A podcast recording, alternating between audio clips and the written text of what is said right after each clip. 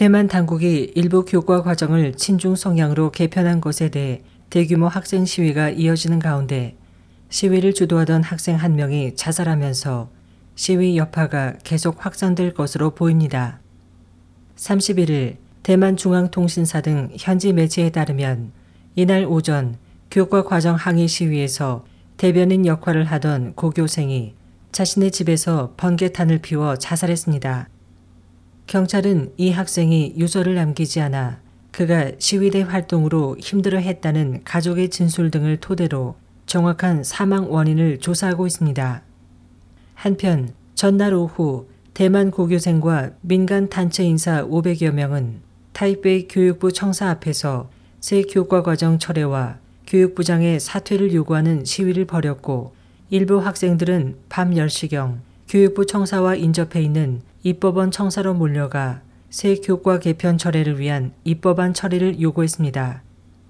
이번 시위에서 학생들은 새 역사와 사회 교과서에 양안을 하나의 중국으로 보는 등 친중 성향의 내용이 대폭 강화됐다며 백지화를 촉구했습니다. 이들의 시위는 다음날 오전 5시가 넘어 경찰에 의해 강제 해산됐습니다.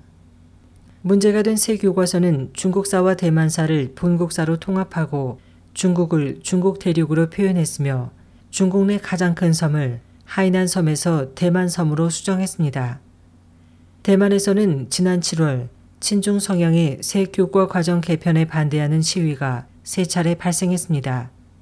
수백 명 규모의 고교생과 민간 단체들이 연대해 교육부 청사 앞에서 시위를 벌였으며 야당 출신이 시장을 맡은 타이베이와 가오슝 등 일부 지자체도 새 교과서를 채택하지 않기로 하는 등 논란이 이어지고 있습니다.